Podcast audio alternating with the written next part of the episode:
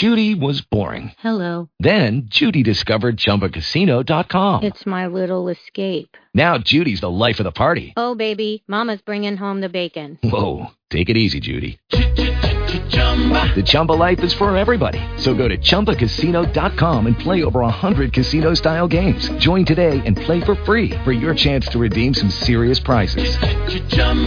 ChumbaCasino.com. No purchase necessary. Void where prohibited by law. 18 plus terms and conditions apply. See website for details. Blog Talk Radio. Good evening, everyone, and welcome to Addiction Treatments That Work. I'm your host, Kenneth Anderson. Today is December 22nd of 2011, and tonight our guest will be Shilo Murphy, who uh, is the executive director of the the uh, People's Harm Reduction Alliance, which is in Washington State. And then our second guest will be Michelle Dunbar, who will be talking to us about St. Jude Retreat House. Before we start the show, I'm going to do a little blurb for our website and our book. Our website is called hamsnetwork.org. We are a free of charge lay led support group for people who want to make any positive change in their drinking habits, from safer drinking to reduced drinking to quitting altogether. Our book is called How to Change Your Drinking A Harm Reduction Guide to Alcohol. It's available from Amazon. For more information, go to hamsnetwork.org slash book. Our first guest tonight is Shilo Murphy from the People's Harm Reduction Alliance, and we're going to be talking a lot about drug user stigma, also about what the Alliance does. And Shilo's here, so welcome to the show, Shilo. How are you doing? Good, thank you. Well, I'm glad to have you here. Um, tell us a little bit about the People's Harm Reduction Alliance. What kind of services does it offer? What is it? People's Harm Reduction Alliance is a nonprofit uh, that was founded in 2007, and it was founded under kind of, lack of a better term, an extreme circumstance. Um, the University District Needle Exchange is 22 years old. Um, the People's Harm Reduction Alliance is almost next year will be five, and so it was started in 1990 by a man named Bob Quinn, and he ran it with the nonprofit for Beyond Chaos. Um, uh, he ran for a nonprofit Beyond Chaos for uh, eight years, and then Street Outreach Service ran it for like close to a decade, and then it the, both nonprofits kind of disintegrated, and we had to reform and like uh, we, me and two other people co-founded this, Jeff Corey and Tom Fitzpatrick, and we founded the new kind of nonprofit that ran it with this idea that we were going to be peer run. And what do we mean by peer run is the people who come to the table to get needles are going to be the people who make the decisions on the board, going to make the people who make the decisions with the staff, and are just going to be run by them. Um, so we did that, and we only had three months supplies to kind of survive, and we were able to pull it off. And the services we run um, are all services that the people who we serve ask for. We have a four day a week needle exchange. We give out. We also have a crack services, which we give out crack stems and crack kits for people who use uh, crack cocaine. We also provide hepatitis C testing. We also provide vein care, um, and so those are kind of the services we do. We also do a delivery service now to the suburbs of the city of Seattle. Does that? I mean, it's a long answer, but does that kind of help yes. understand? Yes. How do you find that uh, being peer run works out? Does that work out well? Yes. Um, I find that it's a lot easier than people think, and I think there's a lot more fear to being peer run than there is than there is actually being peer run. Um, I think you start. I think you. It's like this process of educating the people you serve and educating the people who are doing the service by you know talking to them and saying, "Hey, we want you to be in charge." And I think initially people were like, they don't really want us to be in charge. And when we really kept the message, we we want you to make the decisions. They're your decisions. It became this transforming experience for a lot of people who are involved, who you know state that this, is, and so that people started stating this is my needle exchange instead of this is the needle exchange. And people started t- saying, hey, you know, little things like why don't we put the cookers out here so people will take more? To you know, why don't we do crack services? You know, why, for example, we went need based and we no longer we stopped one for one because that's what the participants wanted, and so we all of those systems were put in place by peers, and so it's actually been a really fun and exciting thing because you have the best and the brightest people to run a needle exchange in your own community. And something that I've really found strongly is it should be whoever the community is should decide its own destiny. If you are a group of drug users, drug users should decide the drug users' community and services. If you are, for example, um, if you are a gay and lesbian community, gay and lesbian people should decide what's right for that community. Um, it's something that I feel strongly about. Um, and I can't tell you how excited I am coming to work because all we do is talk philosophy and we talk, you know, ways to better this program every day. So it's it's been a real treat to have all of the drug users and you know myself as a drug user, you know, it makes my life a lot easier not to feel the shame of you know and having to keep, keep silent about my own drug use in the needle exchange world. Well, we've tried to do a similar thing um, with our online groups for our alcohol harm reduction. And if there's an issue that comes up, for most issues, we want to have the participants vote on it. So we'll put up a poll online and we'll let the people vote and say, do you want to do this or do you want to do that? And it works a lot better, you know, when people, you know, get a majority vote, and you know we go with what the majority of people want. So I think it's a really good model to go with. We do a similar thing. So we do the it's you know the way we kind of do it is we come up with if there's an issue that we like think this will be changed, and how you can do that is participants at the table just say we don't like this, this should be changed. Someone from the table can, someone from the board because we have board members who come to the table all the time to exchange. Um, they all, uh, you know, any way can talk about, kind of bring up a topic, right? And if we think, and if this topic becomes, you know, like let's talk about it, we we kind of come up with somewhere between two and sometimes five kind of options, right? And that's mm-hmm. through, and it's really peers who are kind of coming up with the solutions. And then we just say a vote, right? And you know, occasionally we'll have a runoff vote if it's still split up. You know, we'll take like the two or three, you know, most popular ideas you know and so we do that and for like for example we had to cut our service from seven days a week to four days a week because of financial constraints and the days that got closed were voted on by the participants you know so they decided the days that weren't going to be open well, that um, makes a lot of sense yeah yeah so and it i think the more important most important thing it is their service i think a lot of people come to needle changes in a kind of health prevention model. And I think, and that's in some ways how the harm reduction, in some ways, has failed drug users.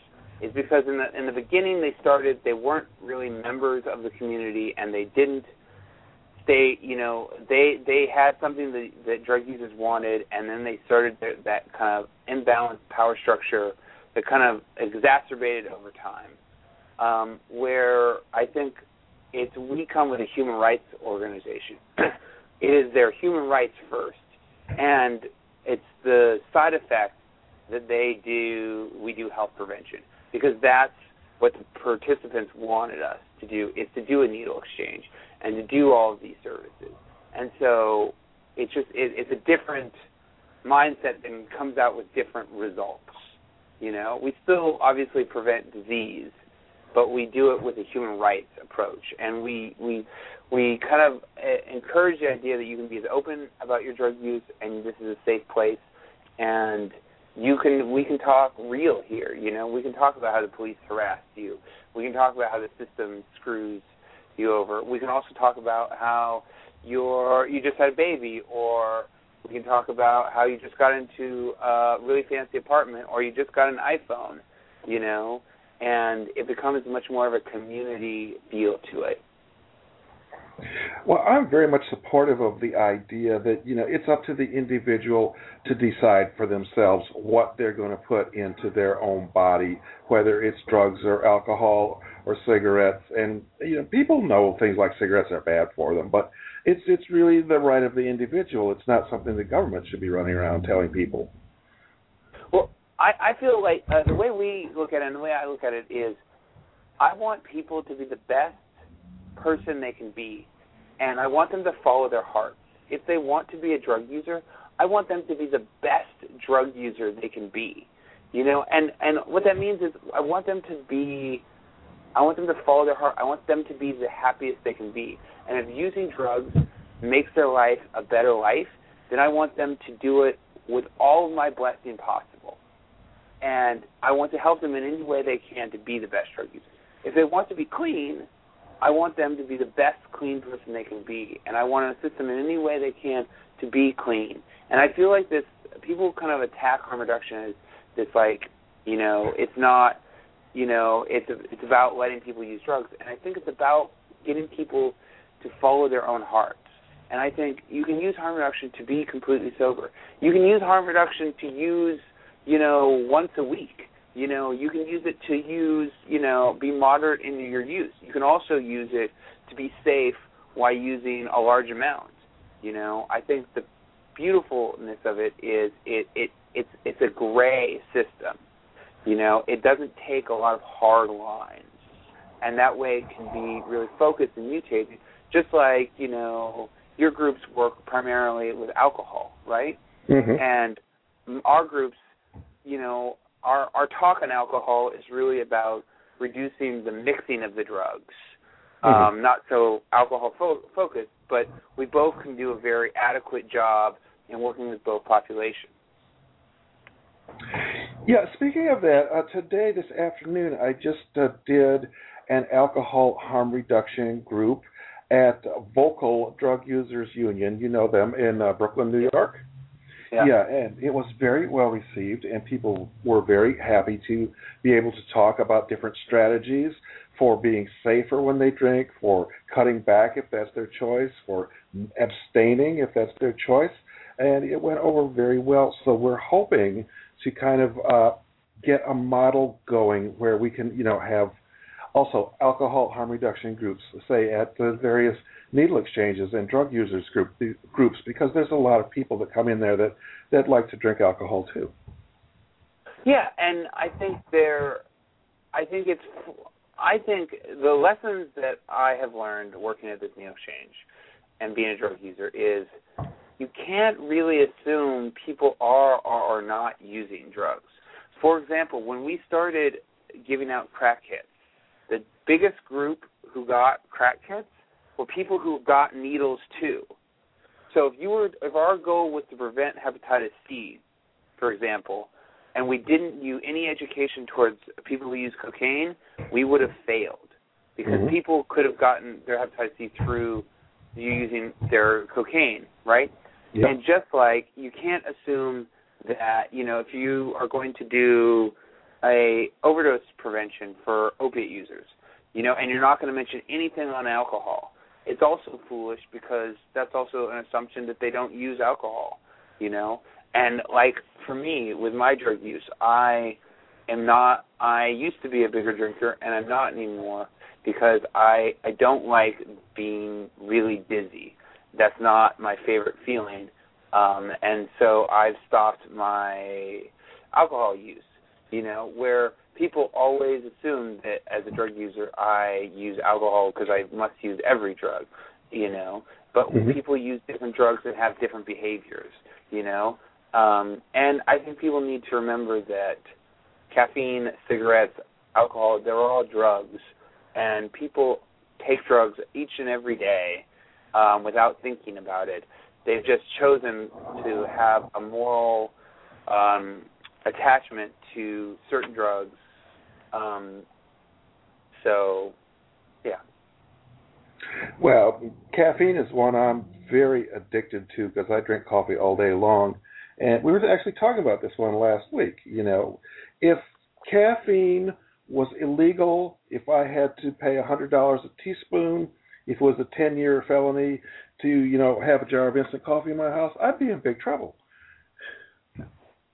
Well, and you know, I think if we made coffee illegal and all coffee places shut down, you would see uh lots of people withdrawing. Mm-hmm. You know, and I think you would really see the effects of it as a drug. And you know, if you start demonizing people for caffeine use, you know, I think you you you gain that stigma, which doesn't really help the caffeine user. Yeah, and you would definitely see people selling, you know, the ounces of uh coffee on the street at extremely high prices. You know, there Yeah. would definitely be an underground immediately. It yeah, and there, there, there.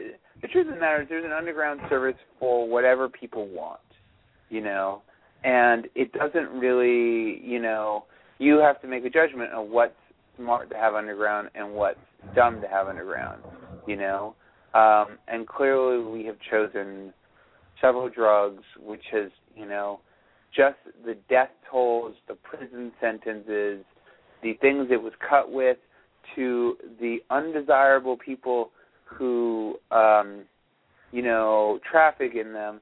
And I'm not demonizing them but I you know for example if you wanted to end the gang violence in whether it be Mexico or the United States you could legalize drugs and you know there would still be criminal things for those gangs to do but they would lose one of the biggest money makers out there for them Yeah, absolutely. I mean, things like this, they're things that uh, they're crimes of pleasure essentially, but it's drugs, uh, gambling, prostitution, things like this. When uh, they're outlawed by puritanical societies, they just cause more problems. When prostitution is outlawed, we get huge, huge jumps in the STDs. When it's legal, you know, prostitutes are checked regularly by doctors, and there's very little transmission of sexual disease in comparison to when it's illegal. Well, and look at alcohol. When it was illegal, it had um huge, you know, side effects. People were going blind. Oh, absolutely. Um, and it was and it had uh, incredibly negative things. So much so that they made it legal um, to kind of fix that. Um, So it seems like the good laws are the ones that almost everybody agrees on. Things like, you know, murder should be outlawed. Almost everybody agrees murder is bad, but you know, things that are just, you know, one person's pleasure, another person's vice, it's it's more But it should be I think- legalized. hmm I think you showed how the how gray the world is, right? If hmm we have murder is illegal, but there are exceptions where you could kill someone and you'd be found innocent through self defense or through other things. So not even like killing alone isn't really illegal. It's killing for kind of anger, you know, for your own interest or for vengeance. But if someone's threatening your life and attacking you, we have justifiable homicide. oh, Um, also, also, when you're in the United States Army, if you're killing for our government, then it's okay. Which, uh, well, that's a whole other can can of fish. Yeah. So, um, yeah, and I just I think the biggest issue I think for a drug user, um, which I think most people don't really want to talk about, is the fact of your stigma, the fact that people treat you so poorly. You know, for example, I put on my Facebook. It's a great example that I said, "Hey, if your friend tells you that you're a drug user, um, don't shun them or yell at them because you're risking their lives. Because if they use certain drugs and they overdose and die alone, you know, you're they I mean, there's a real chance that they could die. Now, if you said, "Hey, I I love you, I support you, I, you know, may not agree with your decision or I may agree with your decision, but I'll always be your friend," they're going to be more honest about their drug use, and that can only help you and them and the society at, at large. And so, if you, you know, and when I said that, many many people said drugs are bad, drugs are evil. You know, how can you know like we say that?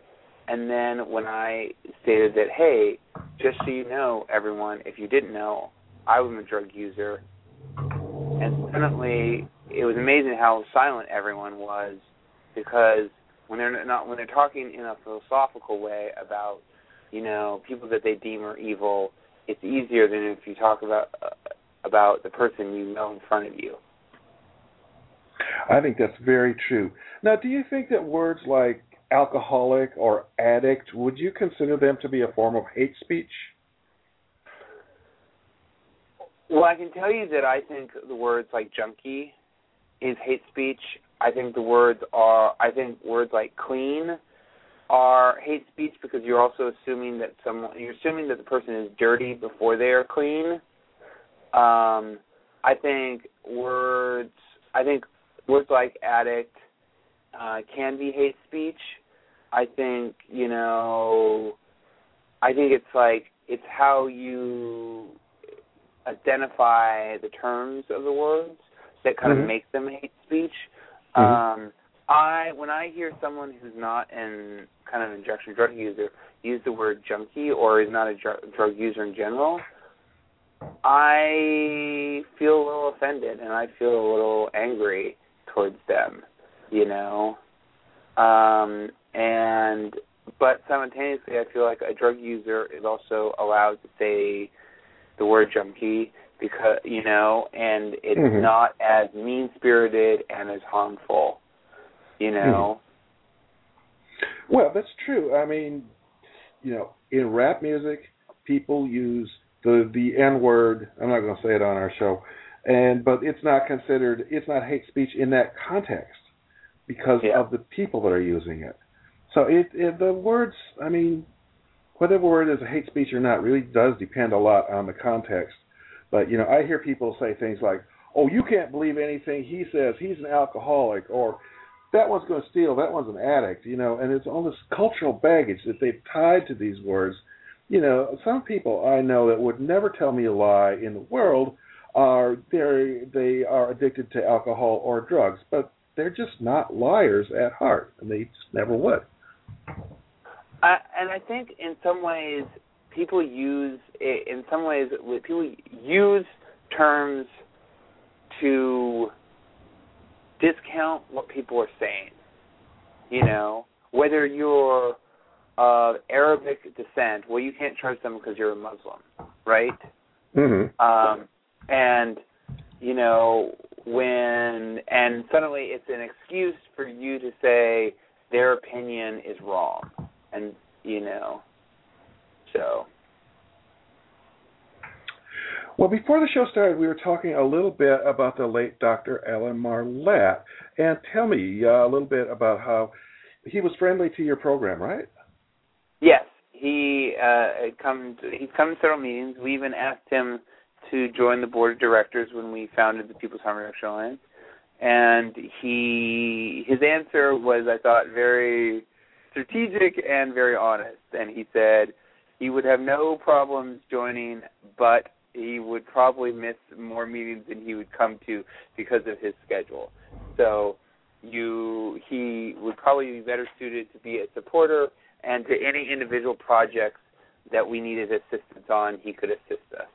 And I can tell you that he is very missed and you know I think people just I think people have forgotten how much influence he has in bringing harm reduction to the world and how much influence he had in assisting people's drinking in a frat um, like society that we live in in the University District of Seattle. Well, I think he's uh, just made amazing contributions. Um, we had him on our advisory board. And I was going to suggest that because you mentioned that. Uh, do you have an advisory board? We don't have an advisory board because, and and, and I can tell you this why we did, didn't is we felt the advisory boards were, you know, because when we first started, right, uh, there was this idea that you know we'll have a board of directors and we'll have an advisory board that's all drug users, right? and mm-hmm. the advisor and nothing could get passed without being passed by both houses, right? Mm-hmm. Um, and it was a non-drug user uh, who was one of our co-founders who mentioned that still divides drug users from non-drug users. It's Mhm. still stating that the real important people will run this organization, and you people over here just can veto things that you don't like. When really we should state this is their this is their community and their agency. They should be the ones in the top saying this is what we want. This is you know, and they should have the same expectations of being a fundraiser, being you know making policy, and something that I think people really miss when people talk about peer programs. They say, "Oh, well, it can't work because they're not irresponsible. They can't do these things." And what you're saying is to have it have the People's Harm Reduction run successfully.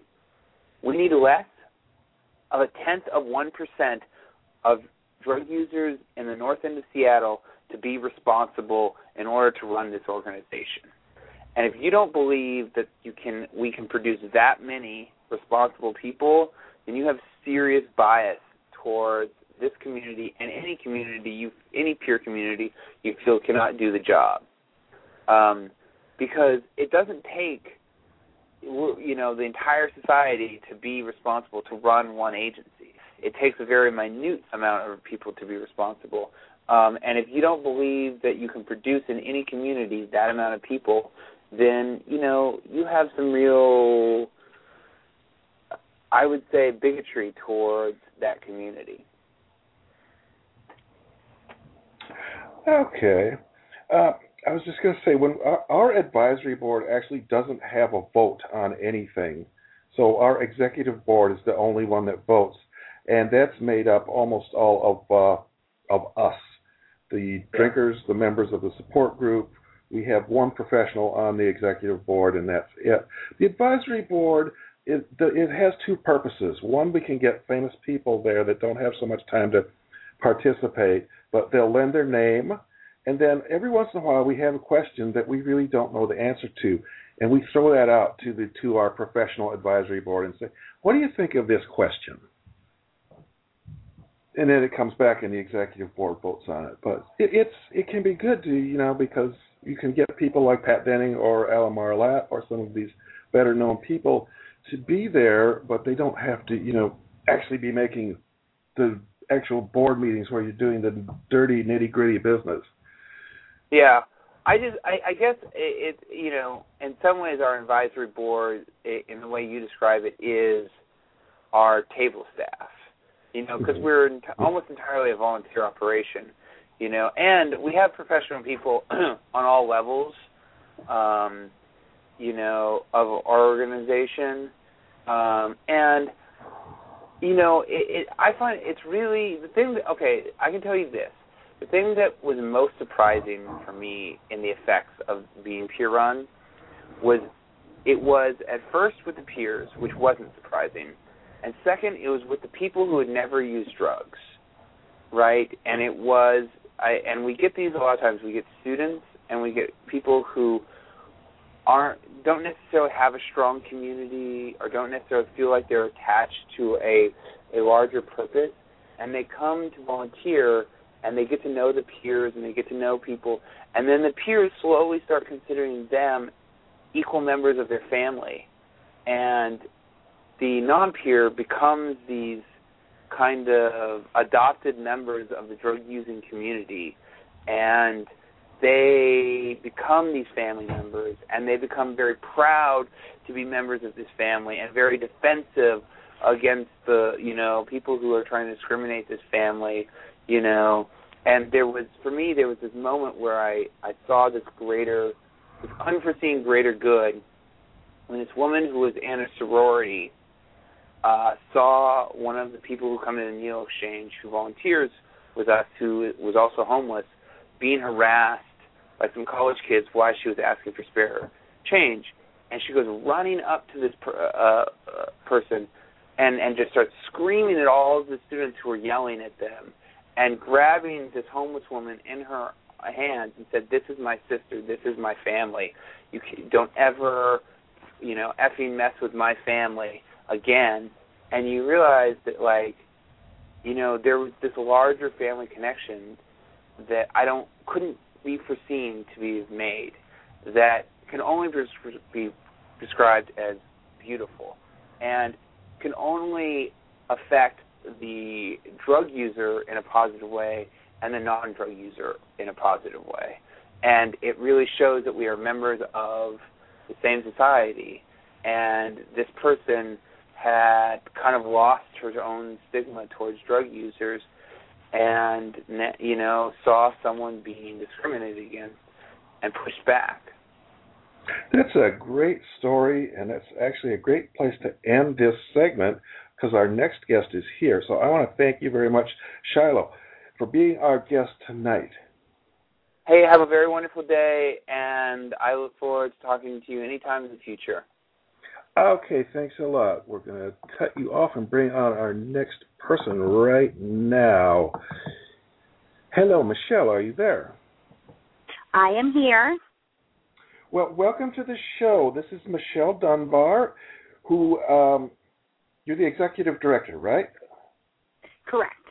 Executive director at St. Jude Retreat House.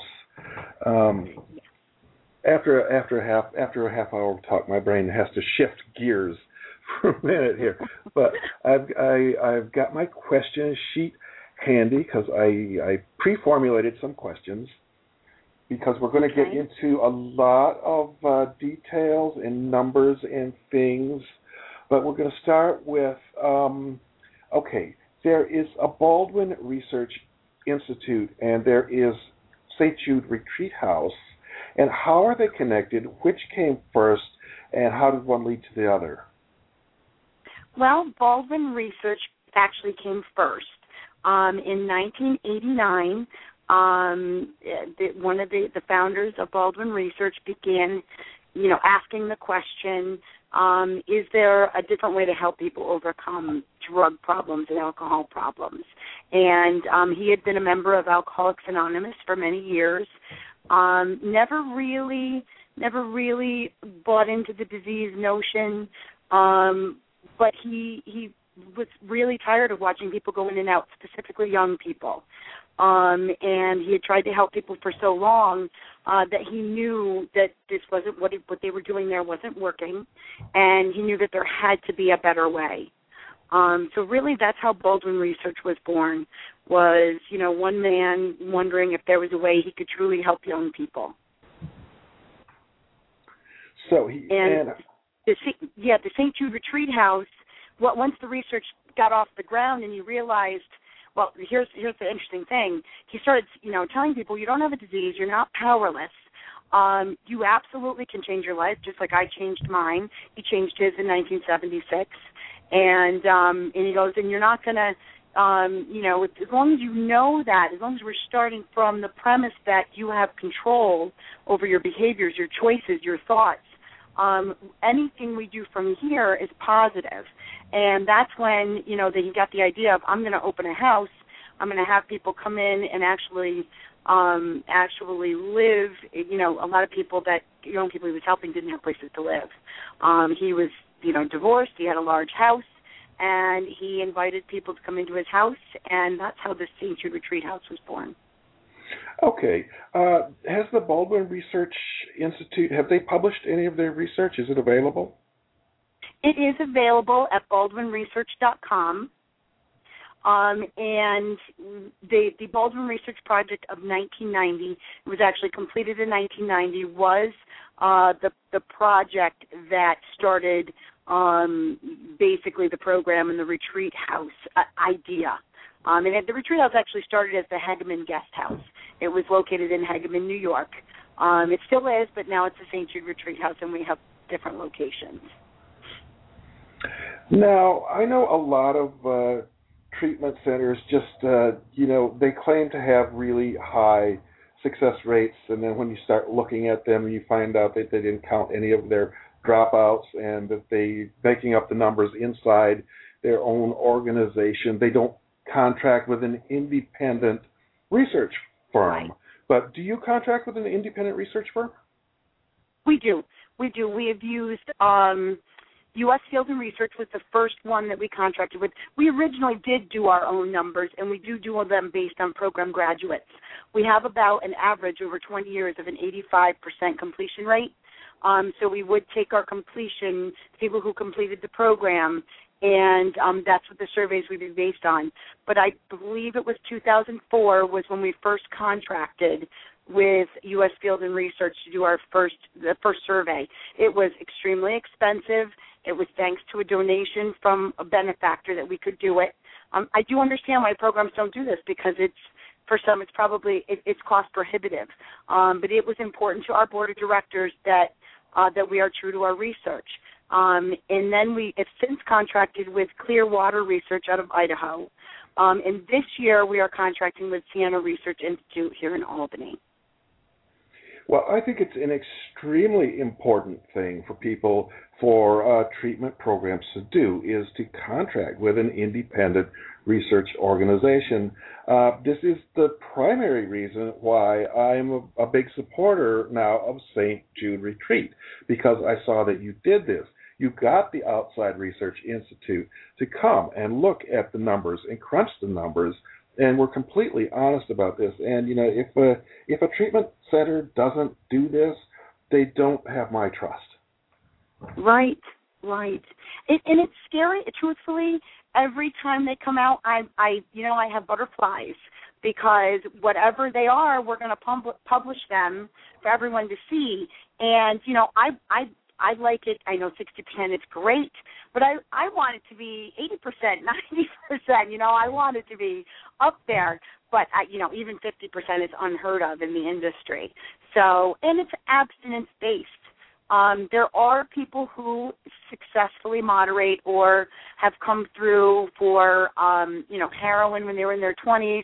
Now they're in their 30s or 40s, and they say, "Not going to lie to you, I had a glass of wine last week with dinner, um, and my life is unbelievable." With Siena this year, for the first year, we're going to be actually measuring those kinds of quality of life. We're still going to have an abstinence-based rate, um, but we're also going to have um, you know, have these other numbers that measure do you feel you have control over your life now?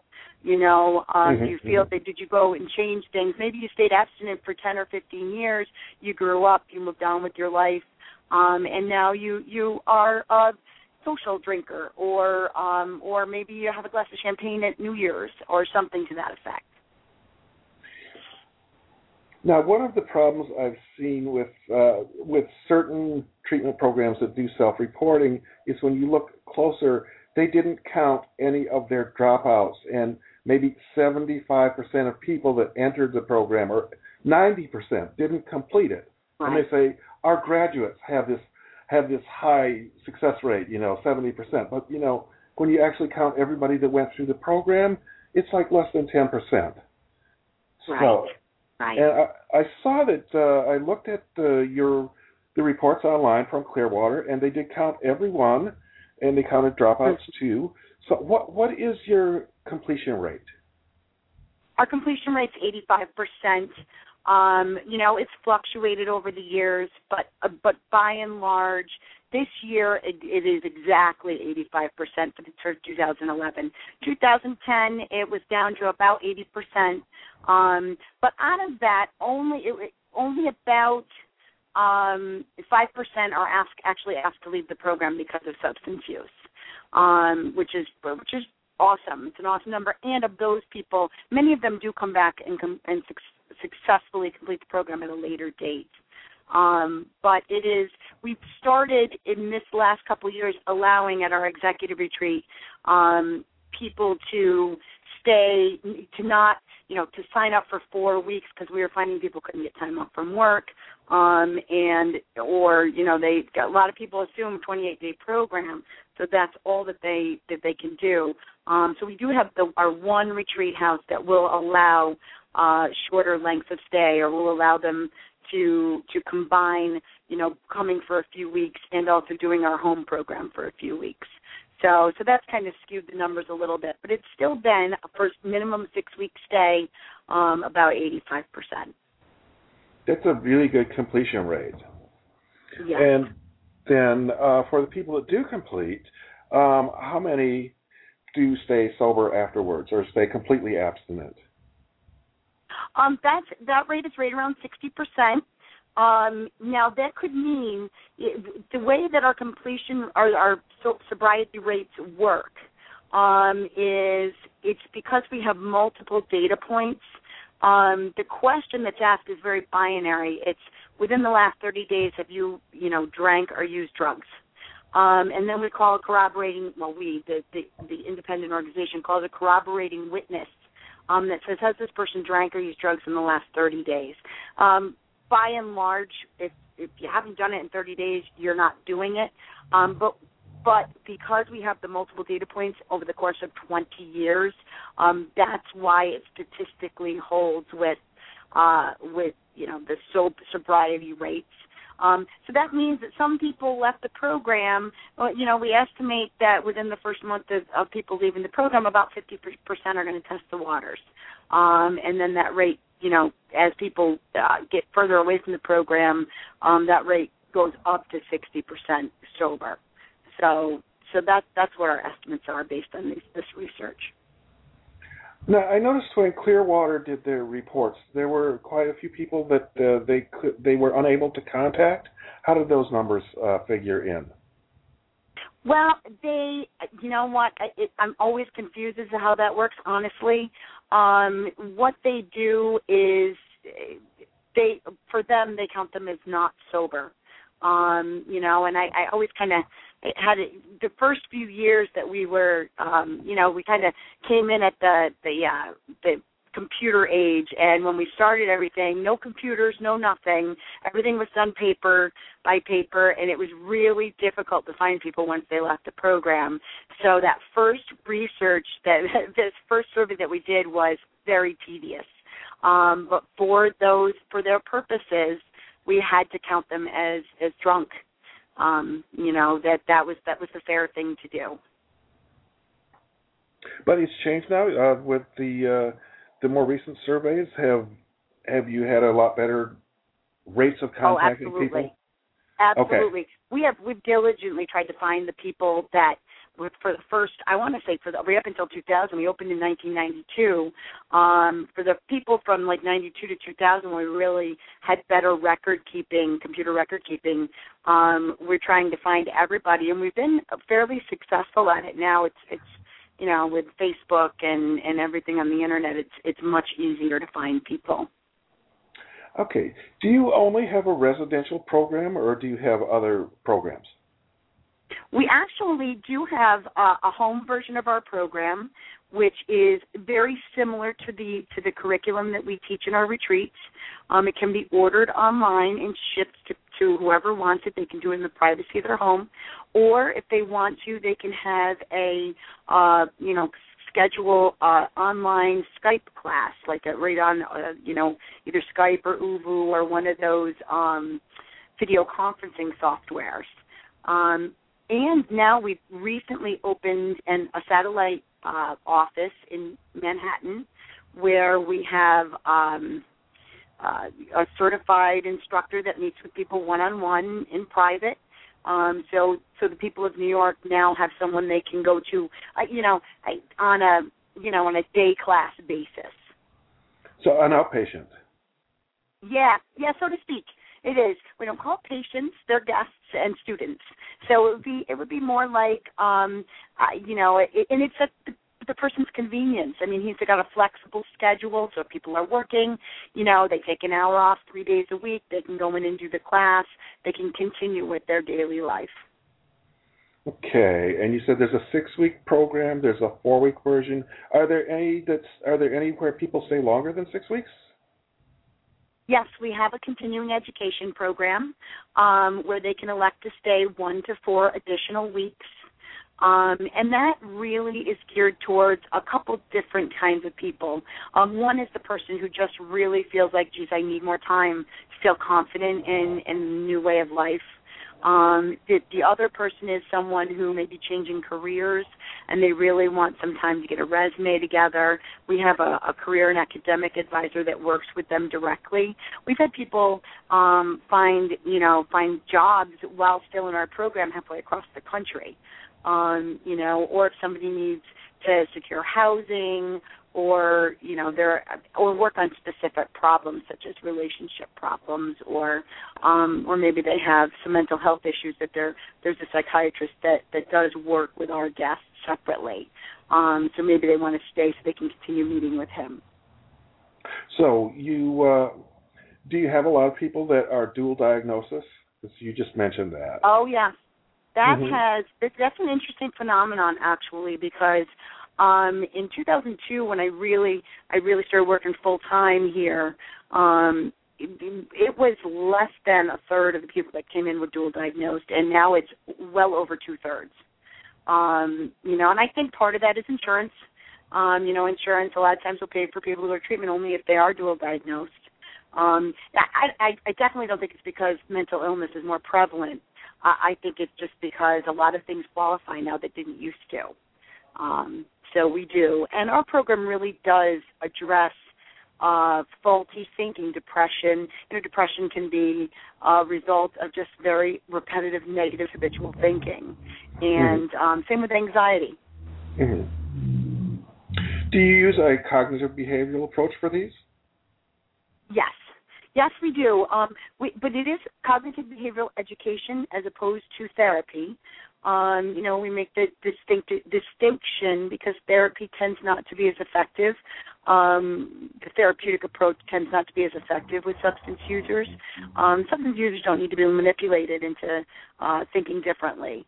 Um, then they, re- they reject it. I mean, really, therapy is designed to manipulate people of sorts, whereas education is designed to provide options and to, to help people become their own therapist, basically. Mm-hmm. Uh, a few months back, we had David Burns on the show, and I, I really liked his book, Feeling Good, and I think it's really kind of a self-educational resource. So it was really good, I think, for you know depression and anxiety and things. So I, I assume that Mm-hmm. you're quite similar to that approach. Absolutely, absolutely. We have we've read a lot, a lot of we've recorded a lot of different books like that. Um, you know, like the Happiness Advantage uh, by Shawn Achor. Um, it, it, you know, where people there are people that have that are prone to thinking more negatively. Just like you know, as much as we don't, you know, we don't you know subscribe to the notion that well this is you know addiction is a disease it's uh, inherited.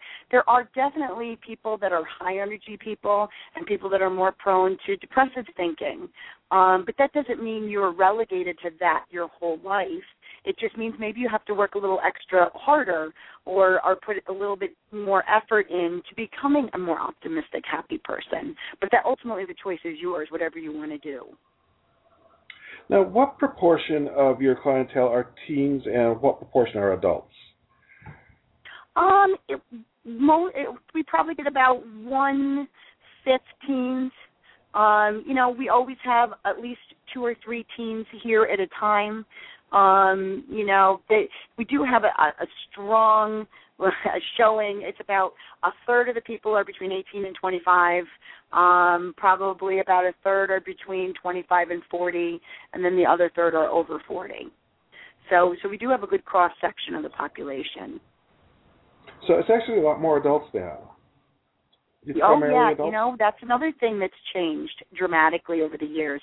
Where we were, um, where our average age used to be in the early 20s, um, now we found overall in all of our retreat houses, our average age is right around 36 years old.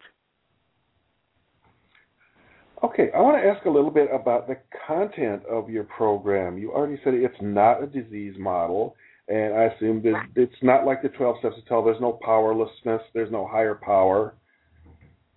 Is that correct? No, that's correct. That's correct. It is.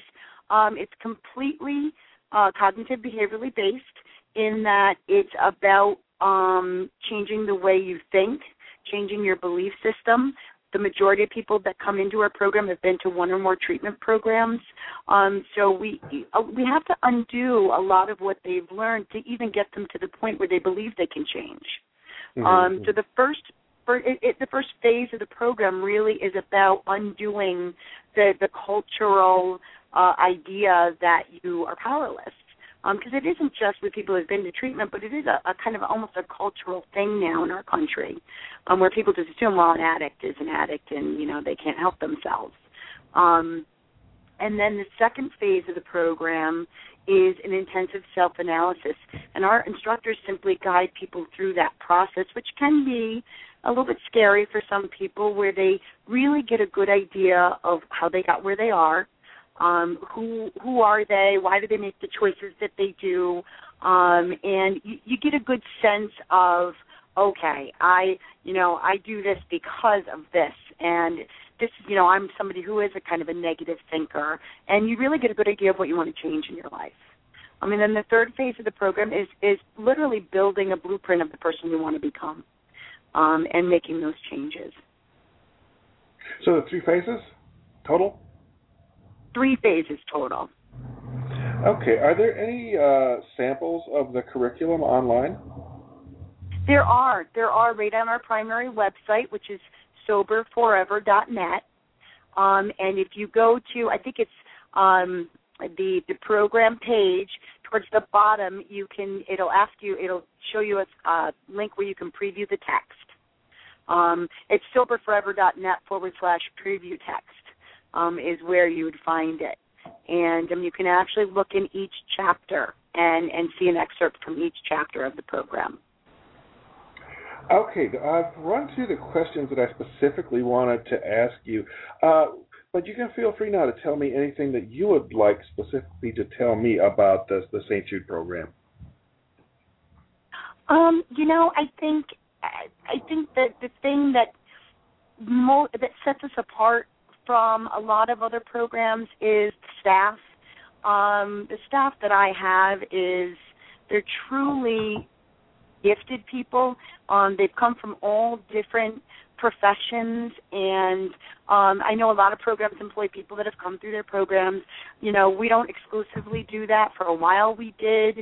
Um and I you know, I think it shortchanged some uh, some of what the new people coming in, um, not to have this wide array of people and different experiences.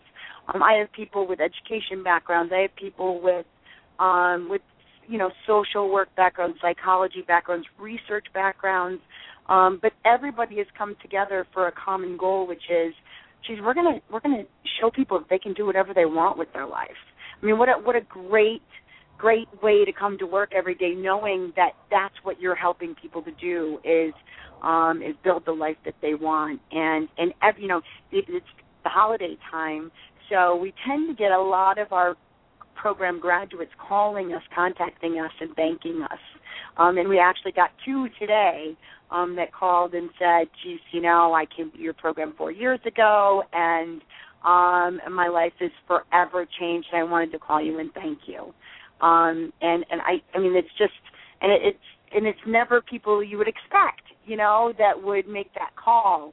Um, but but it it does happen, and um, and uh, and and the staff is just I, you know it's everybody's not just a number. Everybody's not just uh, you know six weeks goes by in a flash, but boy, they really they're with the guests all the time, and they really do take the time to get to know each and every guest, and really try and help them to the best that they can.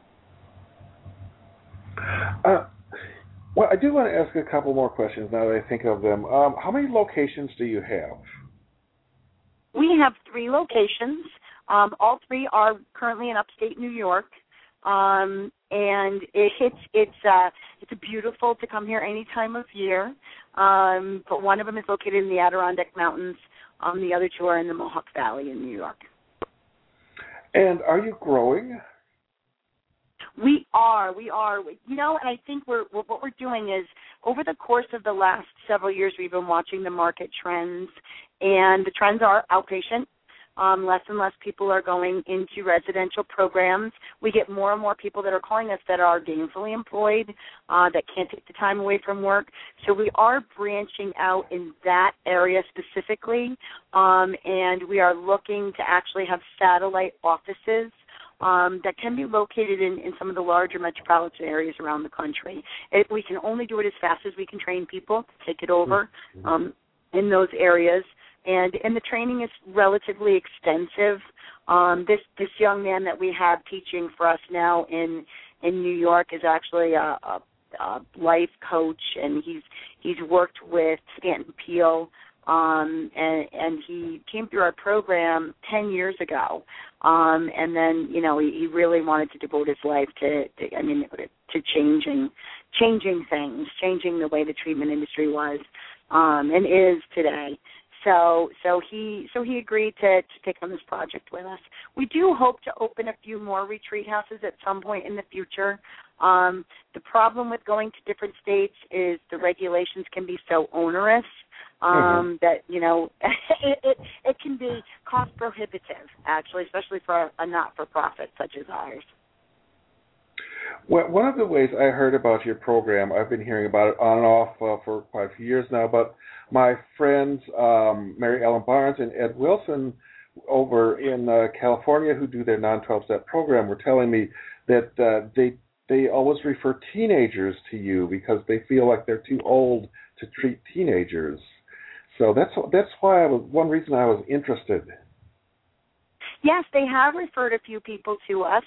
Um, and um, and the thing about the program that's so appealing to teens and their families is that they're that they know their teens are not going to be um, relegated to a lifetime of of meetings. And um, you know what teen wants to hear you're going to struggle with this forever and you know you're never going to be able to have a you know you're not going to be able to drink champagne at your wedding and you're not going to be able to um uh you know have a normal life you know no teen wants to hear that and and what our program really does focus on is maturation um because the majority of people will mature out of substance use problems i mean if you look at samhsa's numbers uh they they bear that out you know the alcohol and drug use peaks between the ages of 18 and 25, and the vast mm-hmm. majority of people stop it altogether, stop um, using drugs and alcohol altogether, or successfully moderate by age 30. So, you know, you, you watch, there's a curve, and it's been that way forever since SAMHSA's been keeping their numbers. So, what we help teens to do is know, number one, that they can overcome the problem, and number two, help them to mature through that phase much faster. So, you do tell them when they're an adult that it is okay to have an occasional glass of champagne at a wedding or, or something like that? You know, we we're an abstinence-based program, but we leave the choice up to them in the end. Um, you know, we highly recommend. Look at if you have a problem drinking uh, or using substances, we highly recommend that you go through an extended period of abstinence and really address your motives um, for what you're doing. Um, but but certainly don't look at it from the point of view as uh, you know view of which most teens would is oh my god I'm doomed I can never do this again. Don't look at it like that. Look at it like okay I'm I, I'm you know I need to reassess my priorities and get my life straight. Um, and I also need uh, to gain a good idea. Somebody told me once you can start drinking again when you don't care about it, when it doesn't mean anything to you anymore. Um, now I didn't for 20 years, you know, and um, and it it it didn't, you know, it, it became so foreign to me. The idea of using substances or drinking became so foreign to me that it almost seemed absurd. Um, and so that's what they were talking about is, you know, if, if it's your everything, be sure that it means nothing to you um, and and really change your priorities. Well, I think it's really important that there be a safe and effective place that you know parents can send teenagers to if they feel that need because there are many programs out there that are extremely abusive, scary. A few weeks ago, we had uh, survivors of Straight Incorporated on, and they were talking about the WASP uh-huh. program, and you know, just torture. It's just torture. It it is. We have we work um like this year alone we had to work with four different families to get their children out of those kinds of programs, one in Florida and one in Texas specifically, um, that come to mind. And where these programs were actually um in the end kidnapping these kids and and trying to get court orders to keep the parents away um the one in Florida specifically was um you know wanted to medic heavily medicate her 16 year old daughter. And the mother called in tears and said i got to get them out of here. I want them to come to your program. I want her to come to your program.